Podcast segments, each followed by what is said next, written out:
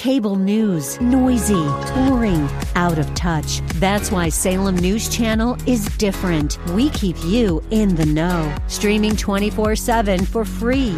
Home to the greatest collection of conservative voices like Dennis Prager, Jay Sekulow, Mike Gallagher, and more. Salem News Channel is unfiltered and unapologetic. Watch anytime on any screen at snc.tv and Local Now Channel 525.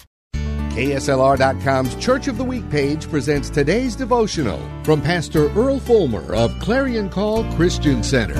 Sincerely wrong never makes one right with God. Stephen had strong conviction of his belief in Christ Jesus, and Saul had strong conviction of his belief in the Jewish belief. These men represent two schools of thought. One religion says that you need to be good to go to heaven. The other religion says sinners can go to heaven if they repent and trust in Christ Jesus. Question: won't a person go to heaven no matter what they believe, just as long as they are sincere? Just because a person is very sincere and active in their religion does not mean that they are right with God. It is vitally important to consider the words of Jesus, who said, "I am the way, the truth, and the life. No one comes to the Father but through me."